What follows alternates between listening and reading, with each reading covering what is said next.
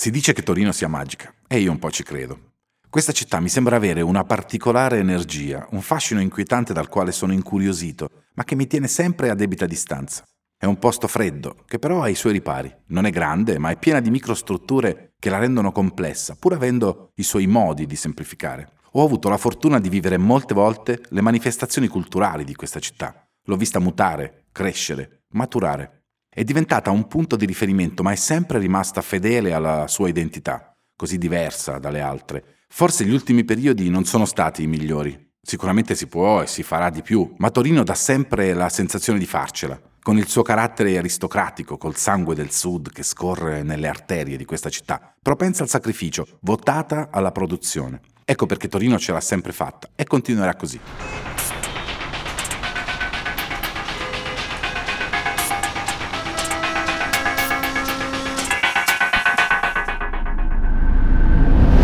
Music and the Cities. Mi chiamo Raffaele Costantino e in questo podcast vi porto a fare un giro nelle più importanti città italiane attraverso le trame del tessuto musicale. Proprio mentre stiamo registrando, l'intero comparto dell'intrattenimento è in mezzo a una delle tempeste più assordanti della storia d'Italia. Il silenzio ha invaso i teatri, le sale concerti, nei club e nelle discoteche gli amplificatori sono spenti da un pezzo. Il distanziamento sociale aumenta la distanza tra la musica e le persone, i luoghi si spopolano e un po' alla volta la fiamma pilota dell'intrattenimento musicale rischia di spegnersi. Per questo abbiamo pensato a Music in the Cities. Ho fatto un giro da nord a sud ed ho incontrato alcuni tra i più attivi e preparati interlocutori del panorama musicale italiano. Insieme a loro abbiamo provato a mappare le scene più entusiasmanti d'Italia. In questo episodio si va a Torino. C'era una Torino piena di operai che andavano a lavorare e poco altro. Era la città delle cucine che chiudevano alle nove, della rabbia che montava, delle fabbriche. Una città rigida, ansiogena, di eroine e alienazione, di tensioni sociali che aveva già smesso di piangere il suo Fred Buscaglione, che aveva riposto la musica nell'ultimo cassetto, un posto autocritico e resiliente, riscaldato solo da pochi e sparuti bagliori di cambiamento, magari modulando le frequenze di Radio Flash.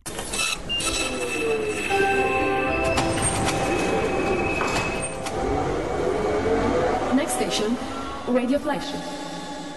Era la Torino di Pulici e Graziani che infiammano la curva maratona, dell'auto targata TO di Lucio Dalla, della 1100 di Rino Gaetano, ma era anche e soprattutto la città morta di Luca a Bortolusso, che urlava sei risorta col più grande sfruttamento. Sono in molti ormai che riempiono i tuoi ghetti. Guarda intorno, nessuno qui è contento. Siamo in troppi e siamo troppo stretti.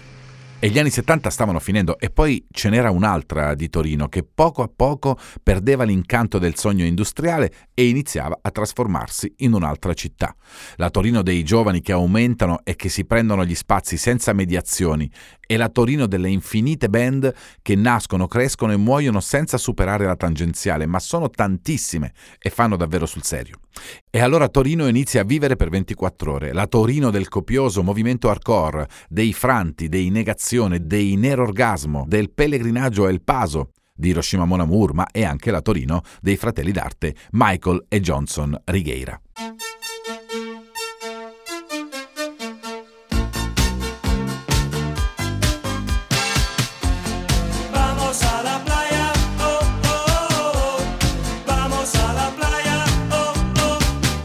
La Torino dei Murazzi che si accendono, di Giancarlo che mette qualsiasi musica e va sempre bene, dei Moz in piazza Statuto, degli Statuto. E questi erano gli anni Ottanta e chi era a Torino e amava la musica capiva che c'era qualcosa nell'aria di mai sentito, qualcosa che non aveva nulla da invidiare a Roma, a Milano, a Bologna, perché a Torino ci si faceva la concorrenza ma si andava tutti nella stessa direzione. E se riuscivi ad affermarti in città avevi l'Italia da conquistare dopo anni di incubazione, dopo aver provato, dopo avercela fatta a Torino, che era la cosa più difficile e forse per quello la più stimolante. Quando a Torino arrivano gli anni 90, gli indugi sono rotti, il muro della scarsa autostima è crollato sotto i colpi di un gigantesco martello creativo e Torino adesso è protagonista, dopo anni di scantinati di underground marziale e indomabile. Adesso è mainstream, ha una vocazione naturalmente europea, ha mille anime e tutti Fuori lo sanno, ci sono tensioni creative uniche. Torino è la città della cassa dritta, è il miracolo degli Eiffel 65, è la rivincita tamarra di Gigi D'Agostino che si prepara a diventare un mito, delle posse, del reggio, dell'improvviso calore giamaicano che trova casa a Pinerolo dagli Africa Unite.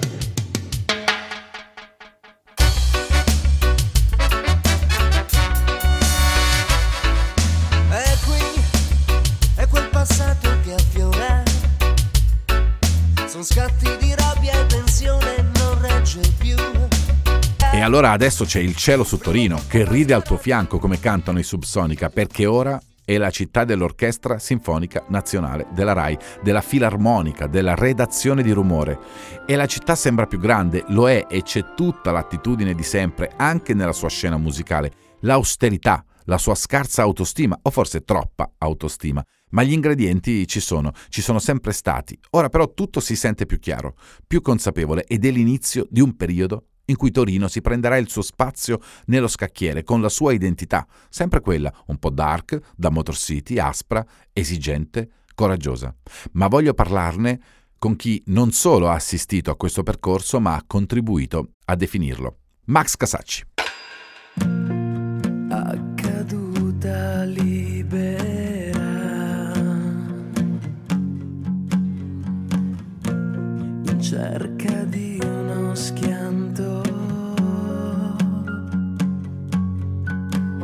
Ciao Max. Buongiorno, ciao. Ciao, ben trovato a Music and the Cities. Io uh, vorrei partire con te dall'inizio, cioè da quando ti sei avvicinato alla musica, cioè che periodo era e come ti ricordi quel periodo a Torino.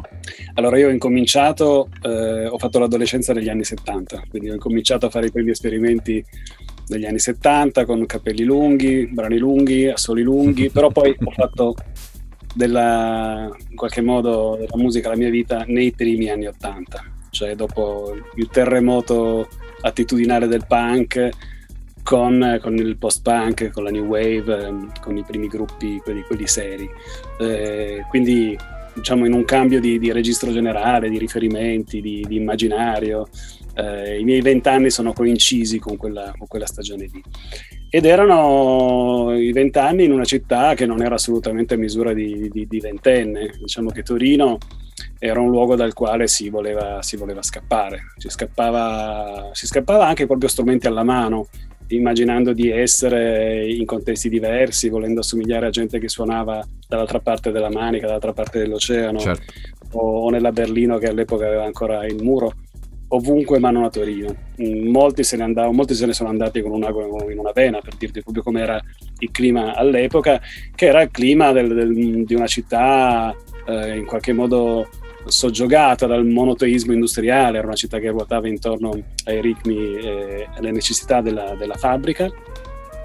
Però proprio per questo la reazione, la vitalità della reazione diciamo in ambito giovanile era, era, qualitativamente molto forte. Cioè, tutti i gruppi musicali dell'epoca forse non avevano quella capacità che, che, artisti e realtà musicali di altre città come Firenze, Bologna, Milano, eccetera, eccetera, potevano avere nell'uscire in qualche modo e nel diventare dei fenomeni nazionali. Però c'era una, una grandissima intensità attitudinale, eh, c'era una grandissima qualità musicale e questa cosa qui ha avuto poi un'emersione eh, di, lungo corso nel decennio successivo.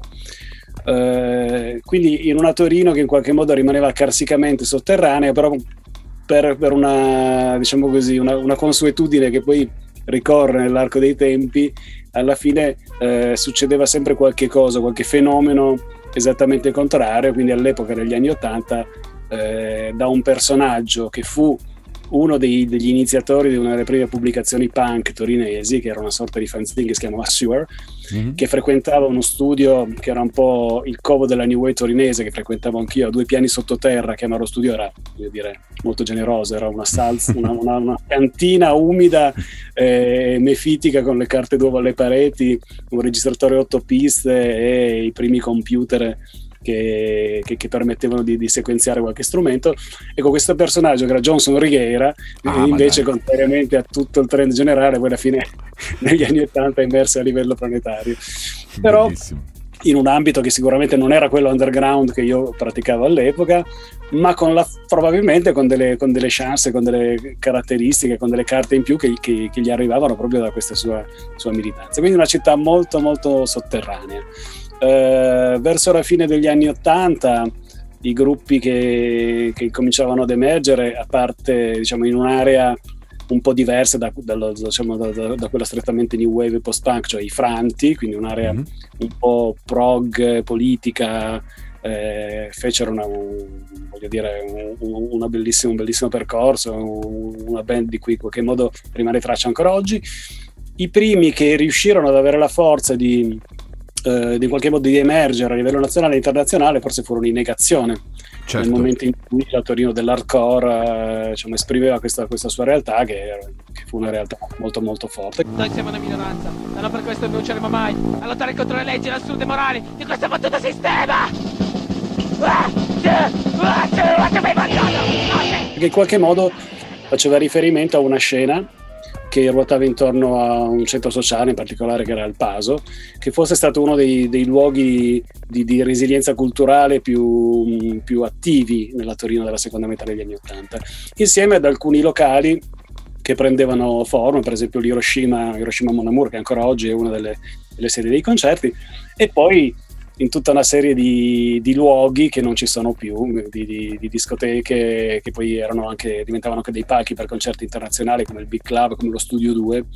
Eh, in quel momento tenevano un po' accesa una città che aveva delle luci, eh, per quanto intense, però molto, molto ridotte nel, nel, loro numero rispetto poi alla Torino che, che, diventò in qualche modo una capitale del mondo giovanile negli anni, negli anni 90. Parallelamente, sempre insomma, a cavallo fra gli anni 80 e gli anni 90, nell'ambito ad esempio della musica, della musica dance, eh, ci furono delle, delle, esperienze molto interessanti con la Latin Superposse, con eh, tutta una serie di, di, di, germi di quello che poi negli anni è diventato mh, in uno dei suoi rivoli l'attuale Club to Club, ma che comunque ha portato anche a dei bei personaggi nel, nell'ambito della scena dance. Mm-hmm. Eh, anche lì in uno di questi episodi assolutamente iperbolici saltarono fuori gli Eiffel 65, ecco un altro di questi fenomeni che... Beh certo, comunque è un fenomeno espresso da quella città. Da, da sottoscala, cioè da, dalla, da, dalla Blisco, che è una sorta di laboratorio di, di, di programmatori di musica elettronica, emerse questa, quest'altra realtà incredibile. So listen, so listen, so listen, I'm blue, I've been I've been alla Torino, dicevo, in cui ho iniziato io i miei primi passi, era una città a poca misura di, di giovane, ad altissima intensità, con però numeri ridotti. Eravamo in pochi, i luoghi erano piccoli, ci conoscevamo tutti. Bello, senti, quando parli eh, di una città, parliamo quindi dei primi anni Ottanta, di una città che fa emergere la propria necessità creativa dal disagio, tra virgolette, mi viene in mente appunto uh, un paragone con altre uh, città che sono stati luoghi, fermenti che sono nati proprio da questi ambienti, da queste ambientazioni industriali, non lo so, penso Bristol, penso Detroit uh, e tante altre. Quindi senti che nella creatività che si è sviluppata da Torino c'è un, un riscontro rispetto a quelle sensazioni, a quei momenti, a come la società in quel momento era, non lo so, entusiasta piuttosto che depressa. Assolutamente sì, il paragone ci sta tutto e devo dire anche riascoltando registrazioni, gruppi dell'epoca, anche la qualità ci sta, ci sta tutta. Quello che invece purtroppo è, è, sempre stata una caratteristica di Torino, nel, proprio nell'essere un po' autosvalutante, eh, deve essere un, un, luogo veramente poco incoraggiante, cioè gli stessi torinesi erano talmente eh, una scarsa valutazione di, di, di, se stessi e quindi di conseguenza anche degli altri eh, torinesi, eh, per cui in qualche modo eh, la città è insomma, una sorta di West Point, cioè se ce la fai poi ad, ad uscire da Torino in qualche modo viaggi molto più, più leggero e facilitato altrove, però è difficile proprio avere la perseveranza, la voglia, trovare l'incoraggiamento perché è una città che comunque ti fa le pulci a ogni passo, è un luogo severissimo, eh, come dicevo prima, proprio autosvalutante. Ecco, forse questa, questa caratteristica le varie Detroit, Manchester eh, o Sheffield o certo. piuttosto tutti i luoghi eh, in qualche modo nei quali la musica serviva come reazione a una way of life che, non, che si sentiva un po' troppo stretta. Per esempio, comunque Torino all'epoca censiva eh, la maggior parte, censiva un numero più alto di qualsiasi altra città italiana di band, cioè, mh, erano censite, c'era addirittura uno studio del, del comune di Torino all'epoca. Ma dai. E erano tantissime le band che poi non si vedevano, poi suonavano in, in posti piccolini, rimanevano quasi sempre in cantina per mancanza di coraggio, per mancanza proprio anche di, di, di avere una pianificazione che non fosse solo quell'attitudinale musicale. E mh, oltretutto, altra caratteristica torinese era quella di essere proprio eh, molto eh, molto coerenti, eh, di essere poco tacciabili di eh, grilli per la testa, di, di volontà commerciale, di, Mhm. insomma ci si zappavano i piedi in continuazione, ci zappavano i piedi in, in continuazione, forse questo è anche uno dei motivi per cui i band torinesi di altissima, di altissima qualità all'epoca non, non riuscirono a uscire dal, dal perimetro della tangenziale. Devo dire che quella pressione lì, cioè poi a un certo punto ha avuto un'esplosione eh, naturale e fisiologica nei, nei primi anni 90 e ha prodotto una trasformazione radicale in un tempo veramente molto breve che sotterraneamente in qualche modo ha eh, un po' guidato tutto quello che, che poi cambiava anche in altri ambiti della città, cioè la città improvvisamente ha smesso di, chie- di credere nel, nel sogno industriale dopo tutta una serie di, di, di- tappe, di percorsi, adesso andremo fuori tema a ripercorrerli, ma devo dire che nella, proprio nel- nella modalità, nella way of life eh, di, di un luogo che improvvisamente si, impad- si vuole impadronire per esempio della notte, di, di- di ritmi eh, completamente diversi, cioè passiamo da una Torino dove alle, alle 9 il ristorante diceva stiamo chiudendo la cucina e in qualche modo alle 11 e mezza locali aperti non ne trovavi quasi, quasi, quasi nessuno in città a un luogo dove si incominciava a vivere H24 mh, a 10 anni di distanza. Però questa cosa qui deve moltissimo proprio alla, ehm, all'energia, al dinamismo del, del mondo giovanile, del mondo presso il quale la musica svolge sempre un po' una- un'azione vettoriale. Chiaro. No, questo si percepisce e mh, io infatti volevo parlare con te di questa città, come spesso accade in questo podcast, perché mi interessa un punto di vista di chi ha totalmente l'occhio eh, e l'orecchio nel nostro caso sulla contemporaneità, ma che insomma ha vissuto eh, abbastanza in prima persona quelli che sono stati i cambiamenti della nostra epoca, insomma parliamo di tempi più contemporanei. E tu, diciamo, rispecchi questo profilo anche perché ultimamente eh, stai lavorando con un network ad una sorta di eh, manifesto, diciamo, di istanza, di rappresentazione, di necessità del nostro ambito, del tuo ambito specifico poi sul territorio, di chi si occupa di musica nei confronti delle istituzioni e delle istituzioni che verranno. Parlami un po' di questo progetto, mi sembra molto interessante. Ma allora nel 2021, cioè, insomma nel prossimo anno, eh, ci saranno le, le elezioni comunali. Eh, l'idea è che ehm, a partire dalla- dall'esigenza di, di- diciamo, di- di un mondo civico, di, prendere parte dal punto di vista progettuale alla, in qualche modo alla riconfigurazione, alla- a una riscrittura di quelli che potrebbero essere i parametri della città, eh, in, una- in un'azione di un comitato che si chiama Capitale Torino, che è una delle voci, delle tante voci civiche Mhm. che ci sono in città. Eh, io ho eh, in qualche modo avuto un'iniziativa del- mm, relativa alla scrittura di una sorta di programma eh, di quello che dovrebbe essere l'atteggiamento della città nei confronti della musica.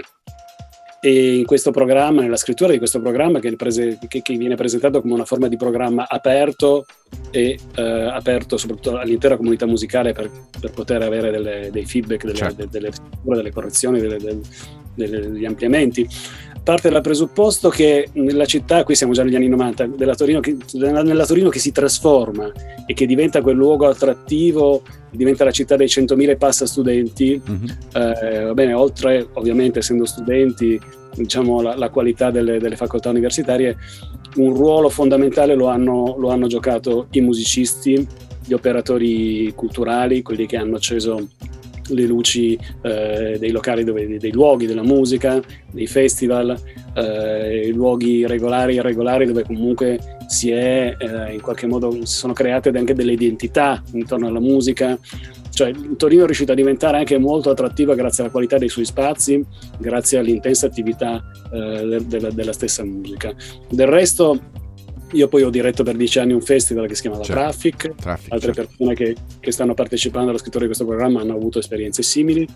Eh, nel momento in cui si, si trattava di presentare la città eh, in sede europea per partecipare, che ne so, a un concorso Smart City piuttosto che i festival musicali come Traffic, i luoghi come i Murazzi venivano sempre messi in, eh, in- in prima linea nelle brochure presentati come una città del dinamismo, salvo poi invece qui sembrare una patata bollente, no? Mhm. Cioè, la vitalità notturna dei Murazzi era sempre eh, nel- nelle cronache dei giornali vista come una- un oggetto di, di- di grande dibattito, di grande tensione in città.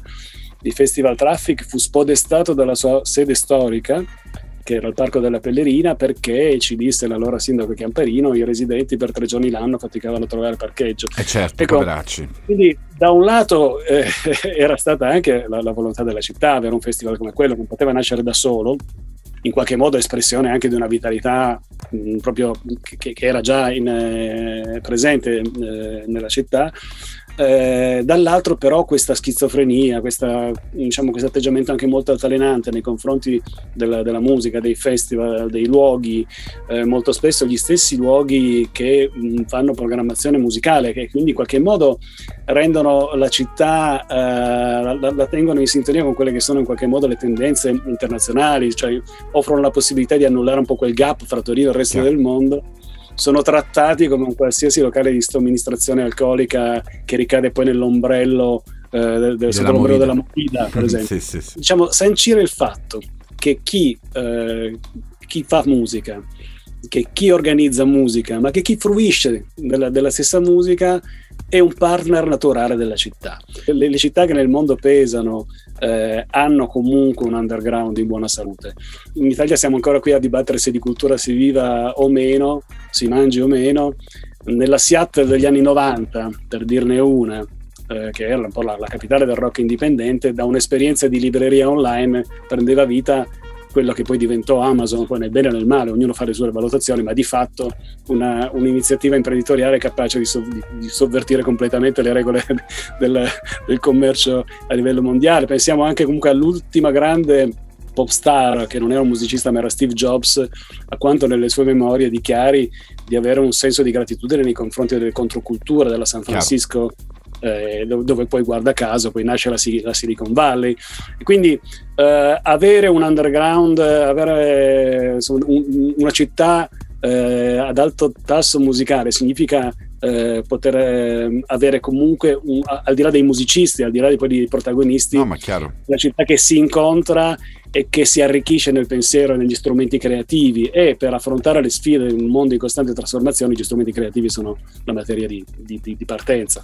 Sì, sono luoghi creativi, sono luoghi dove i creativi si incontrano e dove si crea una propulsione che poi appunto dal basso solitamente fa esplodere molte cose. Noi parliamo di musica e parliamo di città, o soprattutto diciamo noi parliamo di città viste con la sensibilità di chi la musica la fa o di musica ne vive, quindi c'è chiaramente un ragionamento politico in questo e rispetto alla vostra iniziativa mi chiedevo, ma forse questo dipende dal fatto, ed è un ragionamento insomma che dentro di me eh, cresce sempre da più tempo, dipende dal fatto che non riusciamo ad avere delle rappresentanze in termini istituzionali. Ora non vorrei mh, comparare questa necessità alle non so, alle quote rosa, però pensare che in ogni amministrazione comunale di una grande città ci debba essere qualcuno che venga, eh, diciamo, n- non- non eletto, ma magari poi nominato dopo, anche tecnicamente, in rappresentanza delle sottoculture, penso che sia un pensiero molto democratico, no? Sì, noi in realtà non, non abbiamo, io personalmente ve lo dico chiaramente, non ho intenzione di candidarmi in nessuna lista. no, non ti volevo, ritengo, ritengo che ognuno... No, ma penso a dei tecnici, eh, cioè penso a dei tecnici che abbiano quel tipo di sensibilità, però chiaro, non improvvisati che da musicisti diventano assessori ecco, o consulenti. Stiamo interagendo con delle figure che poi alcune stanno già in, in consiglio comunale, che quindi traducono anche in qualche modo il linguaggio macchina, perché poi la, la- la- la- la macchina comunale è proprio una macchina che Eh, certo. ha delle sue regole, per cui sai, le belle pensate possono rimanere in una dimensione, hanno comunque una, una loro eh, struttura eh, conformazione che poi magari non si adegua a quelle che sono poi le, le- le regole, eh, la, la giusta formulazione, invece noi stiamo più formulando anche in un modo eh, compatibile con quelli che sono i funzionamenti della macchina amministrativa. Per esempio, si chiama Torino Capitale del Pensiero Musicale, il, il, il, programma, perché non si tratta di musica, ma si tratta di come la musica poi alla fine riesca a, a, ad essere poi un beneficio per tutta una città che, eh, che a quel punto eh, aumenta i propri strumenti creativi in qualsiasi ambito. Certo. Um, pensiamo che un'amministrazione comunale possa incidere pesantemente sul clima culturale della città. Pensiamo che per esempio il Conservatorio di Torino potrebbe aprire le porte uh, e quindi mettere insieme i musicisti che studiano la materia quelli più attitudinali che invece intuiscono, captano, hanno meno capacità tecniche, hanno più capacità intuitive e devono poter lavorare insieme. Un gruppo di Torino deve poter avere un'orchestra a disposizione, magari questa orchestra potrebbe essere quella degli studenti del conservatorio che possono fare un'esperienza, per Chiaro. esempio come studentisti. Uh, immaginiamo mh, al conservatorio esiste anche una, una, un corso di musica elettronica che però è completamente disconnesso con invece un ambiente elettronico a Torino che è, è molto, molto, vitale, che poi trova in club to club la sua, la sua espressione. Ecco, perché non, non, non, provare a incrociare queste cose, aprire le porte del teatro regio, eh, fare... Diciamo che uno dei temi del, del, diciamo, di, di Capitale Torino è un po' in qualche modo la, ha a che fare con l'economia circolare, ecco, creare circolarità in, anche in, questi, in ambito culturale, eh, creare circolarità anche nelle ricadute degli investimenti. Se uno investe in un festival musicale deve poter indagare quali sono i benefici proprio anche economici di ricaduta per evitare che, che vengano sprecate delle risorse, per esempio. Ci si rivolge al mercato e comunque si deve sempre fare riferimento ad una dinamica di richiesta e offerta, poi chiaramente con il supporto di un ragionamento più alto, più filosofico in termini politici, oltre che strutturale. Senti, rapporto quindi tra suono e città, rapporto tra suono e contesto geografico. Nel tuo ultimo lavoro hai utilizzato solo suoni dell'ecosistema, quindi parlaci un po' di questo lavoro e poi se dovessi immaginare il sound design di Torino, quali sarebbero secondo te gli strumenti? Oh, l'ho già belle che immaginato. ho già fatto un album che si chiama The City.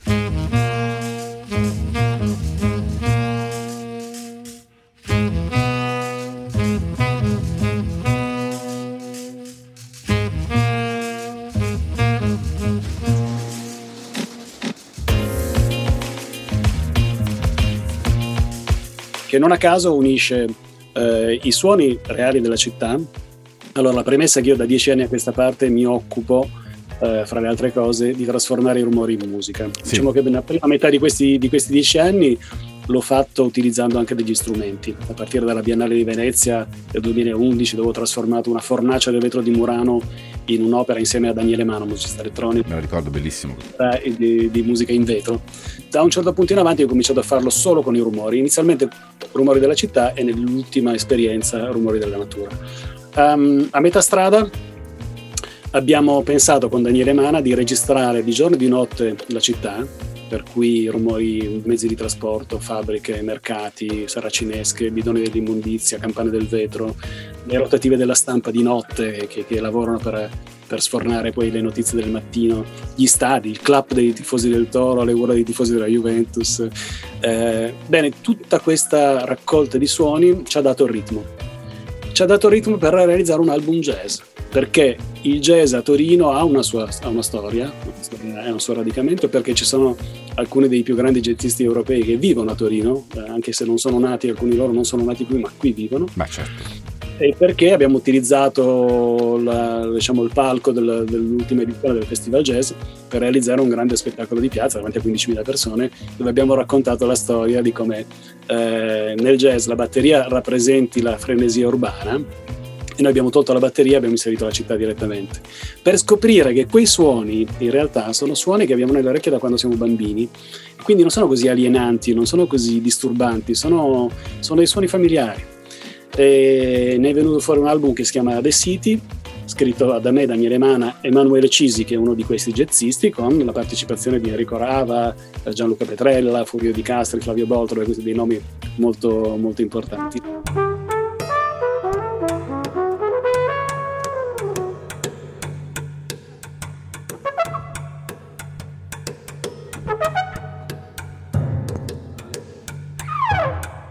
Quel suono, diciamo, il suono di Torino l'ho indagato.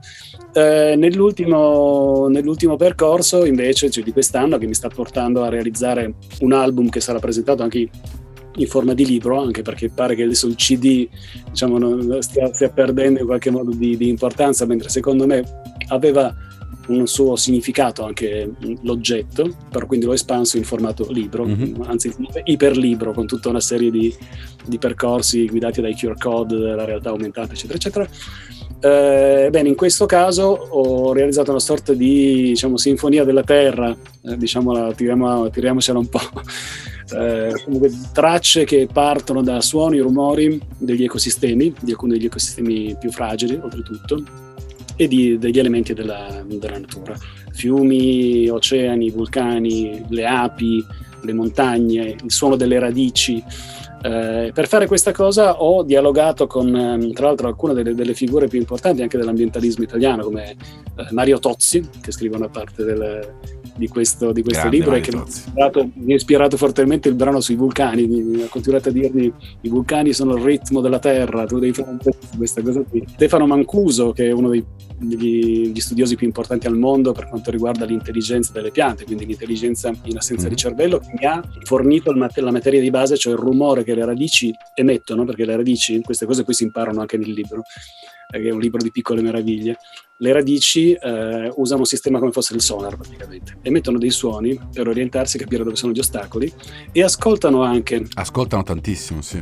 Sono capaci di orientarsi verso i 200 Hz che sono in qualche modo lo spettro sonoro del, dell'acqua che scorre. Da un rumore di queste radici abbiamo realizzato un brano, infatti l'ho firmato insieme a Stefano Mancuso perché lui è riuscito a registrarlo in uno spazio anecoico, quindi a darmi mm-hmm. il, il, rumore proprio del, del, della radice pura, per cui è stato espresso un brano ma con tanto di tessitura armonica, melodia, quindi non si tratta solo di field recording. E niente, ci ho lavorato praticamente durante il lockdown. Ecco, forse non ci fosse stato il lockdown non avrei mai avuto lo stimolo a diciamo, impegnare così tanto tempo, perché per un brano come una di queste tracce ci, ci ho impiegato in qualche modo non meno di un mese, almeno un mese, un mese e mezzo, a volte anche due mesi, però adesso l'album è pronto. Bellissimo progetto, complimenti. Tra l'altro, nota a margine, un po' di tempo fa mi avevano chiamato a suonare alla Città dell'Arte di Pistoletto e a un certo punto mentre stavamo preparando tutto stavamo, siamo passati da questa sala bellissima c'era questo suono d'ambiente meraviglioso. Ma che cos'è questa roba? E poi mi hanno spiegato che era una tua installazione. Allora per Pistoletto che tra l'altro è anche una delle altre voci del, chiamate in causa nel libro ho realizzato una ho messo in, in musica il, il fiume di Biella il torrente Cervo la cosa un po' inquietante, incredibile, che in qualche modo rappresenta la chiusura di un cerchio che nella notte del 2 ottobre eh sì, è successa la tragedia. Il torrente Cervo si è ripreso i suoi suoni perché esondando ha fatto crollare quella parte di palazzine di Città dell'Arte dove, dove questa, questa, opera sonora era allestita e si è ripreso i suoni con sé. Mi ha fatto pensare a, so, al quadro di Banksy che incomincia a autodistruggersi dopo 7 secondi e è stato battuto all'asta o un'opera di Tingelen del, degli anni 60 60 che si autorottamava davanti agli spettatori. Sì, si è portato via uno spazio bellissimo che era lo spazio di Idro. Io ho tantissimi bei ricordi in quel luogo e quindi ne voglio approfittare ecco, anche qui per eh, sostenere i ragazzi e per chiedere a tutti, insomma, se possibile, sia in termini di sensibilizzazione che di aiuto, perché poi è stato aperto un canale anche di supporto economico, perché è vero che dietro c'è Pistoletto, è vero che dietro c'è la città dell'arte, è vero che dietro c'è tutta una struttura, ma quel luogo aveva una vita a sé e dava uh, in termini di sfogo creativo e sociale davvero tanto spazio ai giovani e alle subculture, quindi davvero massimo supporto. Senti, e poi ci sarebbero i Subsonica. Diciamo, che, che rapporto ha questo progetto con la città? Eh, è chiaro che immagino una domanda per te suoni banale, però vorrei sentirtelo raccontare.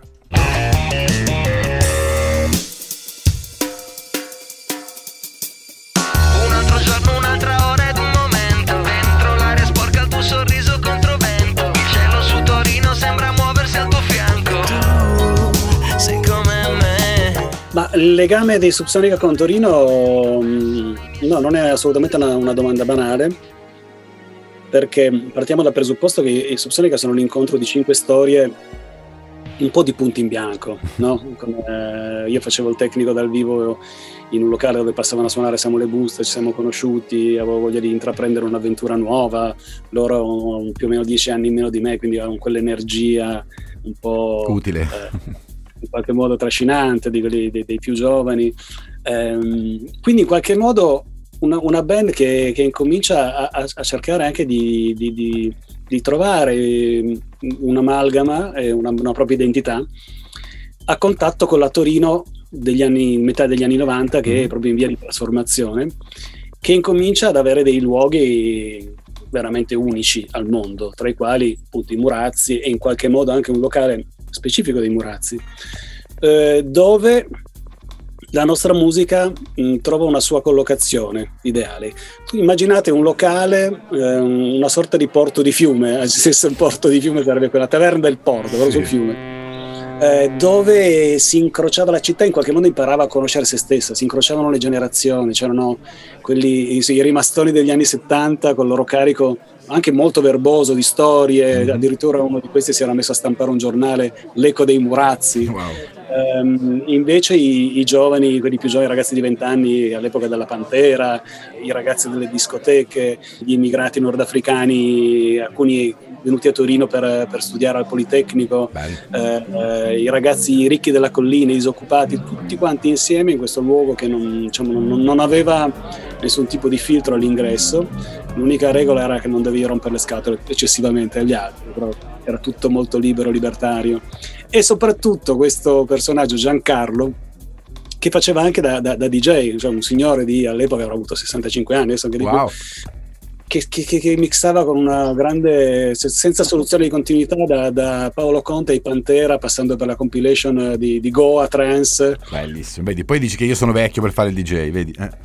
una selezione naturale per cui nessuno smetteva mai di ballare, poi arrivava il pezzo di Vinicio Capossela, poi arrivavano i Chemical Brothers e poi in qualche modo arrivavamo noi perché il mio studio in Piazza Vittorio stava proprio dalla... Si, si si trattava di attraversare la piazza, di scendere di fianco al ponte ed eravamo già lì ai Murazzi e molto spesso proprio noi a mollo in quell'immaginario che era cioè essere ai Murazzi significava non sentire la mancanza di dover essere in nessun altro luogo, cioè non ci mancava la Londra della Swing in London, la New York eh, della, della Factory, cioè eravamo esattamente nel luogo in cui volevamo essere in quel momento bello. e molto spesso portavamo giù la nostra musica in forma di cassetta che fotografava quello- gli esperimenti che stavamo facendo in studio. Quindi, fra una selezione e l'altra, ogni tanto noi guadagnavamo la console e provavamo a buttare giù le nostre cose. Se funzionavano lì, Eh beh, il test perfetto, certo. perché poi nel frattempo la ragazza che faceva le tessere all'ingresso diventava la nostra grafica, eh, il mattacchione che, che scatenava le risse di- diventava quello che guidava il nostro furgone, in qualche modo era una figura protettiva. La guardarobiera diventava la stylist della band.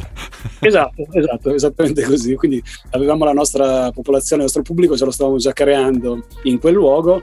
Insomma, eh, sembra poco, ma in realtà vuol dire tantissimo, vuol dire non a quel punto cedere a- eh, alla- al provincialismo del dover assomigliare all'ultima tendenza di Detroit, eh, di Londra, certo. di Bristol. Cioè, certo, tutto quel mondo contemporaneo sonoro suonava lì dentro, Mhm. ma suonava anche insieme a Paolo Conte, appunto.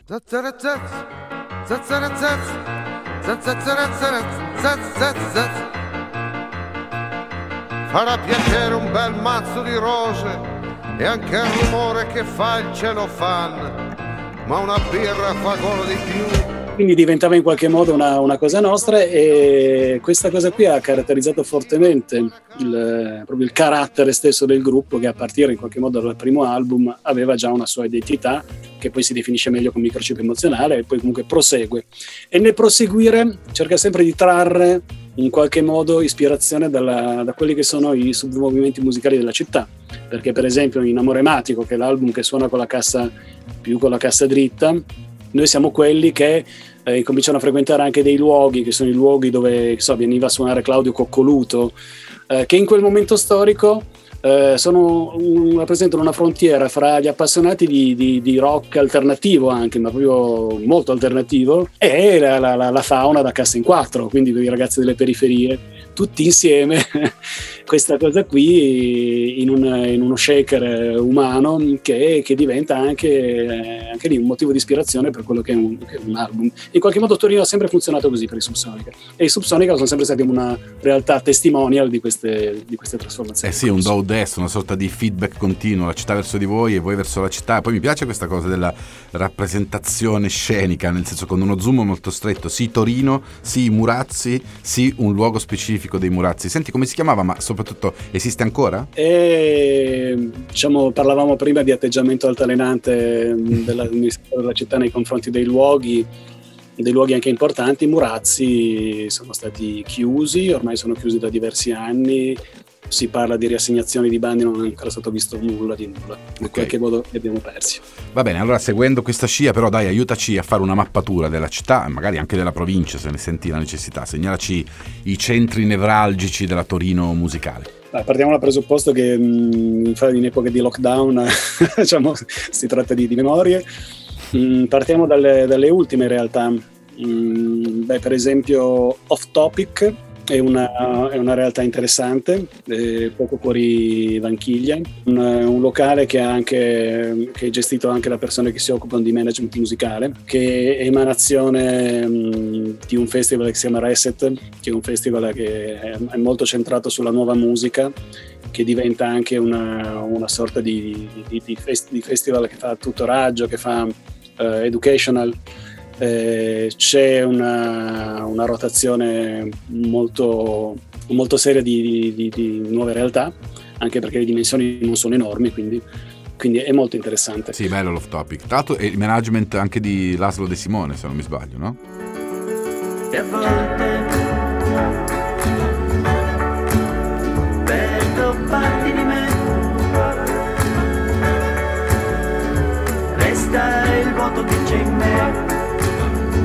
Tra l'altro Daniele Citriti collabora anche a questa sorta di programma Manifesto Torino Capitale del Pensiero Musicale. Il Bunker un luogo diciamo ex industriale in barriera di Milano che ha un grandissimo sfogo all'aperto, contiene anche tutta una serie di, di attrezzature sportive, eh, però è diventato per esempio uno dei luoghi della musica elettronica negli ultimi anni.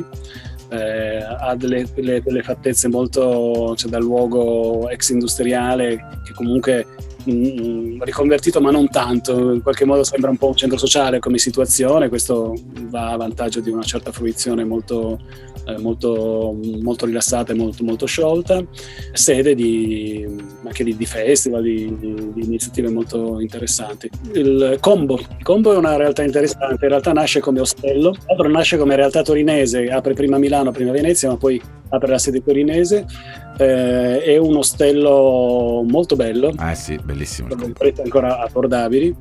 E eh, punta ad essere una sorta di, di luogo per soprattutto europei, insomma per ragazzi che vengono da, da fuori d'Italia, eh, con la finalità di, di avere già la città al suo interno, in qualche modo ha comunque mm, uno spazio per la musica, interno uno spazio esterno, ma soprattutto all'interno di Combo lavorano alcune delle intelligenze mm, musicali più interessanti a mio avviso, che fanno parte proprio di quello zoccolo di musica elettronica, conceptronica, tra cui mm, Gang of Ducks, un'etichetta Mhm. Gang of Ducks, tra cui artisti come, come Mana.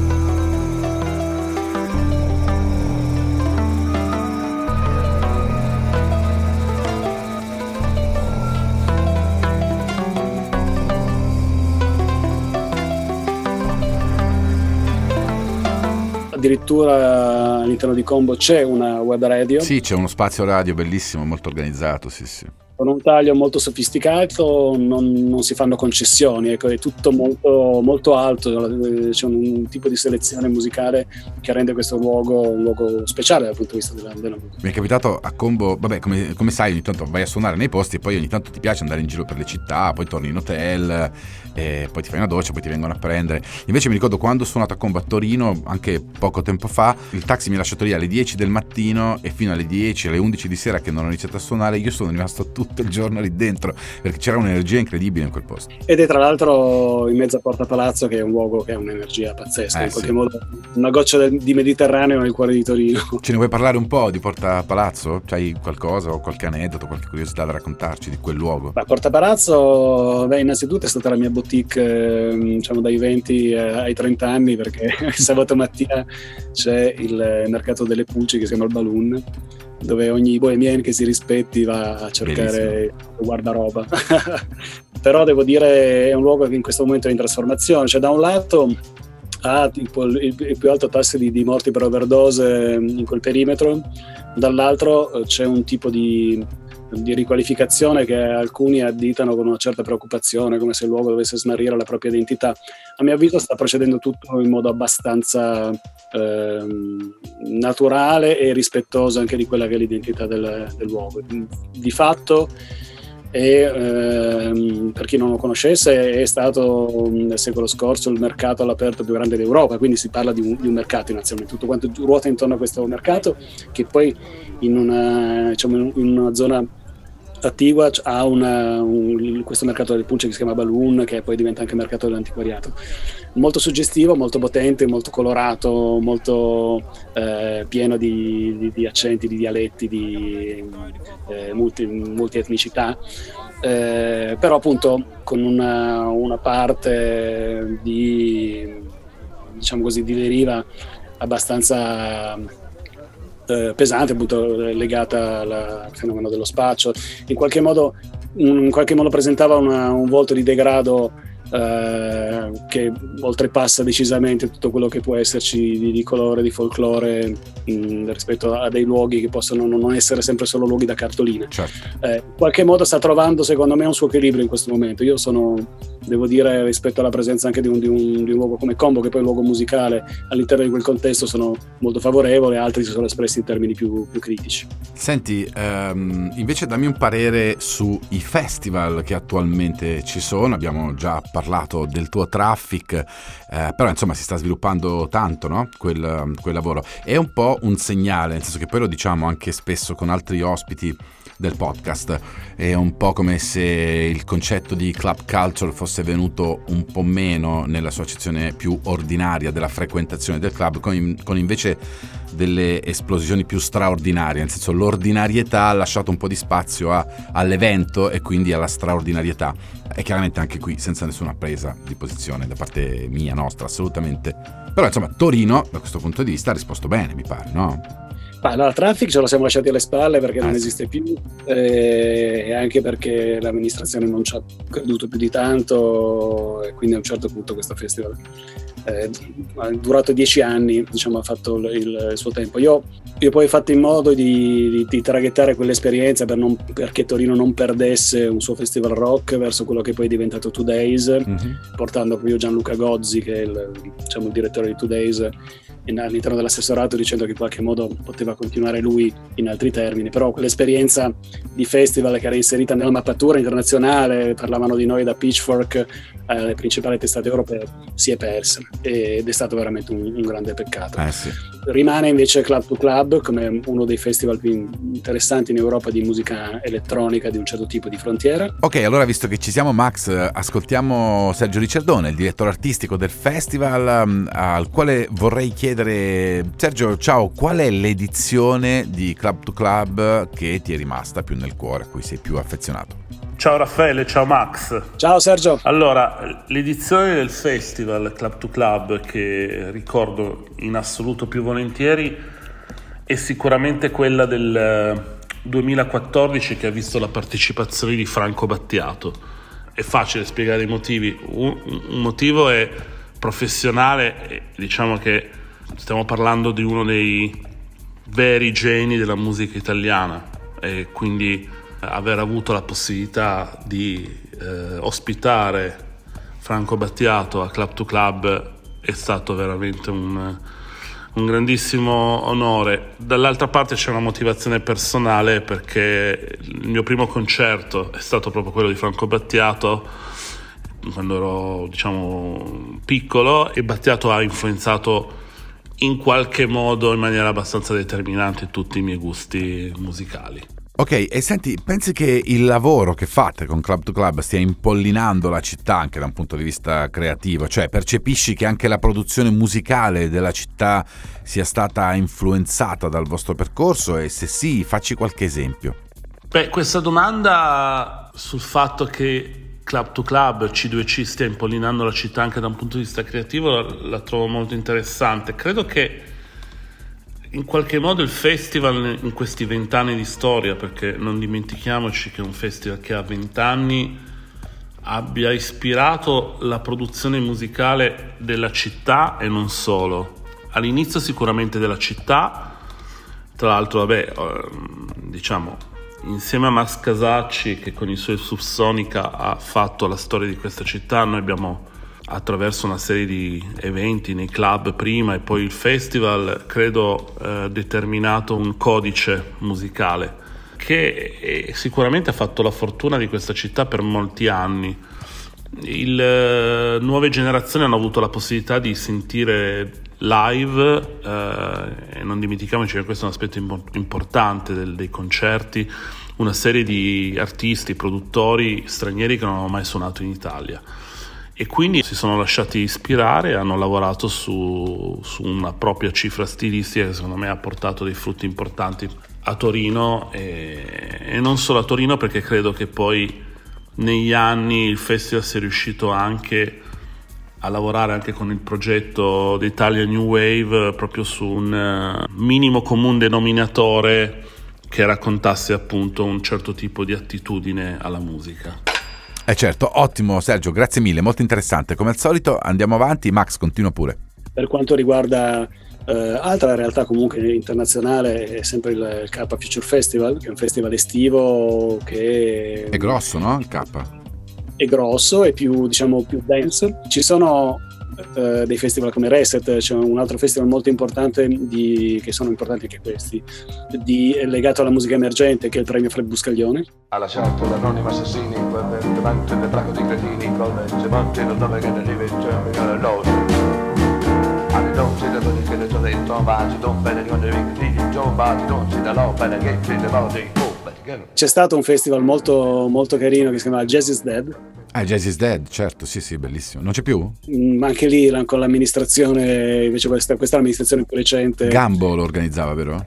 Anche Gambo partecipa al programma del pensiero musicale in qualità proprio di uh, direttore artistico che ha saputo empatizzare con la città in un modo perfetto, mm-hmm. perché Jazz is Dead era un, un, festival di musica con una selezione molto, molto estrema, molto interessante e contemporaneamente con una fruizione molto numerosa di persone che, che poi frequentavano quello che era un ex cimitero, tra l'altro un luogo bellissimo.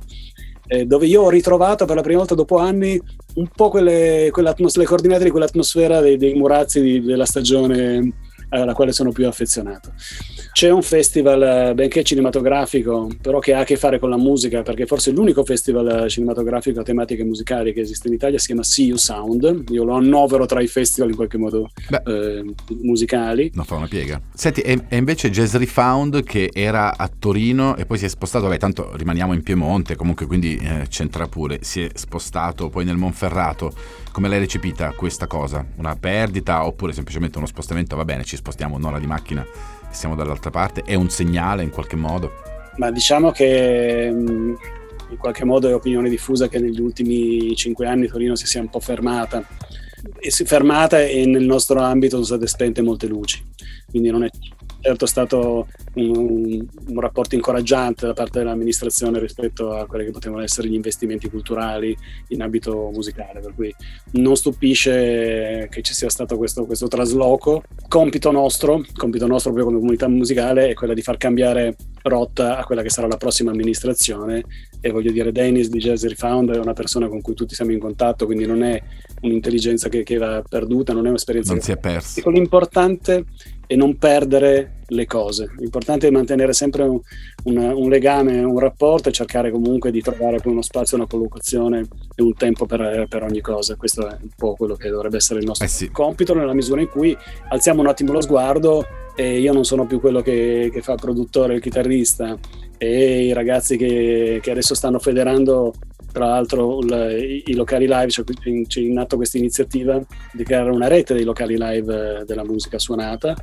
Noi auspichiamo che questa cosa stessa avvenga anche nell'ambito della musica elettronica, dove chi propone un'elettronica di un certo tipo quindi non, non, vale tutto fondamentalmente, certo. eh, abbia comunque una sua rappresentanza per essere molto più forti e molto più coesi, per riuscire a incidere molto di più di quelle, in quelle che sono le dinamiche della città, ma anche del marketing territoriale, ma anche della, dell'immagine stessa. Di un posizionamento della città in ambito internazionale. Certo. Esatto, arrivando a dialogare con eh, ambiti che sono dal commercio al turismo, ai trasporti, all'urbanistica stessa anche. Senti, ehm, invece eh, artisti, artisti torinesi con cui hai collaborato, ti è piaciuto collaborare, ti piacerebbe collaborare, gente giovane, persone che vuoi segnalare, diciamo, dall'alto della tua rappresentanza della città, nel senso che se Max ci consiglia degli artisti o ci parla bene di qualcuno, la curiosità immediata si, si va subito a cercare. Ehm, ci sono artisti nell'underground interessantissimi, ne, adesso ne parliamo anche. Eh, ci sono però poi quelli che, che portano avanti una tradizione, è la tradizione de- del- delle realtà musicali che riescono a parlare poi a un pubblico molto numeroso, a trasformare in qualche modo la folla in pubblico e il pubblico in comunità. Mhm. Eh, come a me è successo quando suonavo con gli Africa Unite prima, mi è poi successo quando suonavo con i Subsonica, è successo ad altre band come i Mau Mau.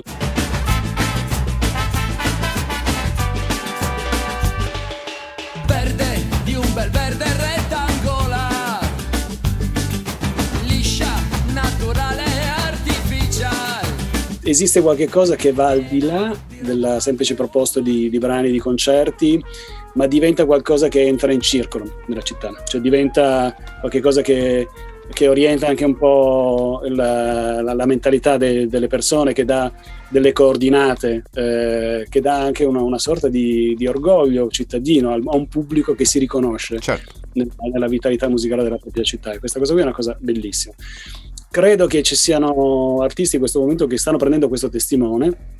Il primo che mi viene in mente perché ho avuto proprio questa percezione durante un suo concerto è Willy Peyote, per esempio. Come questa hai ragione, tu presta attenzione, confessa non resta che l'estradizione per tua stessa missione dentro questa prigione, confessa non resta che l'estradizione. Nell'ambito rap è in sì. Ah, in zona mia senti l'accento. C'è chi mi chiama Enzo E sogna di passare dalla Fiat alla Benzo alla Enzo. L'incontro quando torno da Star Tipo già Roxy Bar. Senza whisky ma Campari rosso come gli occhi fra. Dice fatti soldi ya Minchia ti Parlando di band, Eugenio in Via di Gioia, per esempio, hanno attraverso la loro narrazione svolgono questa funzione. Cioè esiste proprio un, un mondo che ruota intorno a loro che va anche molto al di là delle, delle canzoni, poi loro sono anche molto esposti e impegnati, infatti ci incontriamo sempre alle manifestazioni di Fridays for Future. A metà strada, a metà del mondo, io mi incanto e tu mi svegli. E ci guardiamo le scarpe per non guardarci negli occhi. Siamo simili ma non uguali. Siamo in croce, semafori spenti. Esiste- esistono molte nuove realtà che purtroppo non conosco, poi complice anche il blocco che c'è stato di recente, però ehm, per esempio in ambito di pura sperimentazione, un collettivo che fa riferimento a uno dei luoghi, che tra l'altro non abbiamo citato prima, che si chiama Super Buddha, Mhm. che è una sorta di loft eh, che fa una programmazione musicale molto interessante ai Doctor. Beh, quel luogo che, attorno al quale ruotano, eh, hanno ruotato realtà come i Niagara, per esempio. I Niagara, certo.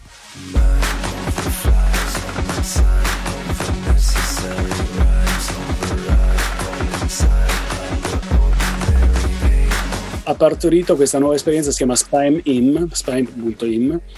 Credo che sia in questo momento il collettivo in Italia che utilizza in modo più sbalorditivo le immagini, perché sono contemporaneamente musicisti, eh, artisti visivi come Gabriele Ottino, che, è dei Niagara, ma contemporaneamente ha fatto anche dei, dei videoclip per i Subsonica, per esempio, e soprattutto espandono la loro mh, interazione con la tecnologia, eh, arrivando addirittura a costruirsi degli strumenti immaginari come dei guanti che, che diventano dei controller MIDI, quindi fanno uno spettacolo con i guanti, con questa potenza di immagine.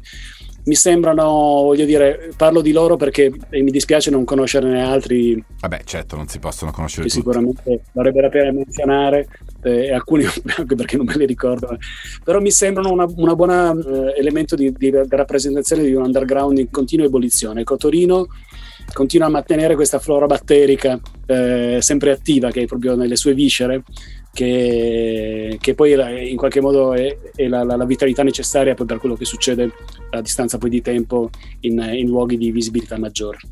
Va bene, Max. E allora, grazie, in bocca al lupo e complimenti per tutto. Ciao, grazie. Music and the cities. Ciao Marta, Marta Barone, benvenuta a Music and the Cities. Grazie, buonasera a tutti. Allora, eh, in questa puntata si parla di Torino. Con te vorrei approfondire altri temi che sono chiaramente i tuoi, cioè quelli letterari. Però prima eh, vorrei sapere da te un tuo ritratto di Torino. Che città è Torino? Perché dal tuo punto di vista non assomiglia a nessun'altra? Allora, questa è una domanda che avrebbe avuto probabilmente qualche anno fa una risposta diversa. Questo è interessante perché nel mezzo c'è stato il libro che ho scritto, Città sommersa, in cui Torino è protagonista.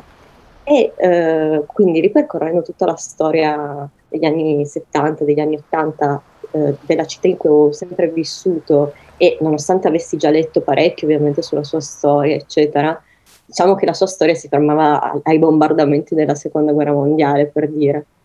Paradossalmente questo eh, doverla in qualche modo riscrivere, doverla anche restituire a qualcuno che magari non, non l'aveva mai vissuta, me l'ha fatta vedere in un modo diverso, me l'ha fatta, eh, me l'ha fatta sdoppiare in un certo mm-hmm. senso, perché ogni tanto quando passo in certi punti è come se vedessi i personaggi che ho raccontato che, che fanno le cose che facevano nel, nel libro e, certo. e, quindi che colori aveva all'epoca, che, eh, Torino è una città che era mh, gialla fino a pochi anni fa.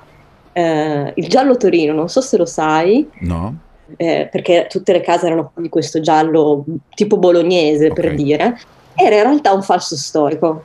Si è scoperto che in realtà eh, i colori precedenti erano eh, sul Verdino, su... è una città quindi in realtà molto bianca, molto chiara, man mano stanno scrostando questo giallo e stanno restaurando le case. Quindi mi... a me interessa molto che ci sia questa città che abbia un'identità in un certo senso falsata che man mano sta riemergendo. Infatti è, è una città che è stata anche mh, molto raccontata in libri dove c'è un po' il demoniaco, perché c'è questa, questa cosa della, non solo della città magica, ma anche appunto della città notturna in cui ci sono queste, queste bestie medievali delle chiese, eh, compaiono in moltissimi libri queste cose anche se non sono romanzi fantastici per dire. È una città quadrata perché ha rispettato l'accampamento romano di origine. Schematica. C'è questo incredibile passaggio dal medievale immediato al Settecento, il quadrilatero romano per esempio che è, è stato anche il, il, quartiere più povero negli anni 70, ci andavano a vivere nelle soffitte gli immigrati, quindi mm-hmm e poi ha subito una, un ulteriore cambiamento ed è diventato, ci sono molti locali, eccetera, eccetera. Quando ho visto per la prima volta il titolo del tuo libro, prima di leggerlo, avevo immaginato eh, un libro che parlasse di una Torino sotterranea ed esoterica perché sento spesso parlare di questi riferimenti nei confronti di, di, Torino. Me li confermi o anche queste sono leggende? Secondo me sono fesserie, però eh, danno quel tocco di... Eh sì, c'è quell'allure che... Sì, sì. E quindi è, è, è una città molto bella perché è irregolare in un certo senso nella sua regolarità apparente. È una città che nasconde molti fantasmi, ma sono fantasmi reali, non eh, stregoneschi, diciamo così. Eh, però, come dire, per andare avanti per parallelismi, per provare a, a usarla come metafora, questa l'idea di una uh, Torino sotterranea, però da un punto di vista più culturale, intellettuale, è un'idea che ti stimola, cioè senti che c'è questo fermento eh, creativo, intellettuale, artistico, culturale che sta montando e che cerca di emergere, oppure secondo te quello che c'è è già emerso e c'è poco altro da scoprire? Sei curiosa tu rispetto a questo? Io sarei curiosissima, sarei molto felice di trovare un rinnovamento, un fermento culturale, ma purtroppo è, è, anche un po' standardizzato. Ecco, diciamo che il difetto principale di Torino è che è sempre in mano le stesse persone da decenni okay. e quindi alla fine ci sono riferimenti culturali che sono sempre gli stessi. Quindi diciamo che i tempi fervidi di Pavese, della mm. Ghins, di Lalla Romano, cioè tutti questi pittori che si incrociavano con scrittori e musicisti, cioè tutti questi intrecci sono un po' scomparsi. La vecchia Inaudi, certo. che era diciamo centro culturale di tutto questo, si è disciolto, quindi sento un po' una perdita in questo perché mi piacerebbe avere una comunità, ma siamo tutti un po' monadi qua. Ce l'auguriamo anche noi. Senti, eh, dacci una chicca invece, una chicca urbana, un posto meno famoso di Torino ma che ha qualcosa di magico o che ti piace frequentare o vivere. Vicino a casa mia c'è Piazzetta Maria Teresa, che è inscatolata in un punto dove non, non, è, non è, facile passare, quindi è veramente bellissima, una aiuola centrale, e ho scoperto che anche Pessoa l'amava. Ah, wow quando l'ho scoperto mi sono entusiasmata. E poi ci sono dei punti del fiume, oltre i ponti diciamo più famosi, dei punti più segreti dove sembra quasi foresta e la città diventa assolutamente eh, incantata e praticamente solo tua. Questi sono posti che, che amo tanto. Bello. E Piazza Vittorio la mattina, Piazza Vittorio Veneto è il posto più strafamoso Certo. del mondo, va bene. Certo. Però adesso che è tutta ripulita, tutta eh, risplendente, nelle mattine d'inverno, che sembra cristallo e non c'è nessuno, ti sembra veramente di scoprire un luogo magico e solo tuo. Wow, che bellissima fotografia. Vabbè, d'altronde, insomma, se non ce l'hai tu la capacità di descrivere dei luoghi, chi ce la dovrebbe avere? Senti, a proposito di questo, ti chiediamo qual è secondo te il libro, un libro imprescindibile per chi si approccia alla città per la prima volta? Cioè, suggeriscici qualcosa da leggere, qualcuno che ha raccontato la città sorprendendoti magari? Sorprendendomi, io posso suggerire dal lato della- dal- dell'aspetto magico sicuramente Giorgio De Maria, Le 20 giornate di Torino, in 20 cui le statue si animano e succede di- è, un, è un horror praticamente, è un romanzo weird scritto nel 77 e ripubblicato da poco. Quello sicuramente sorprendente, ma è un po' difficile per conoscere Torino.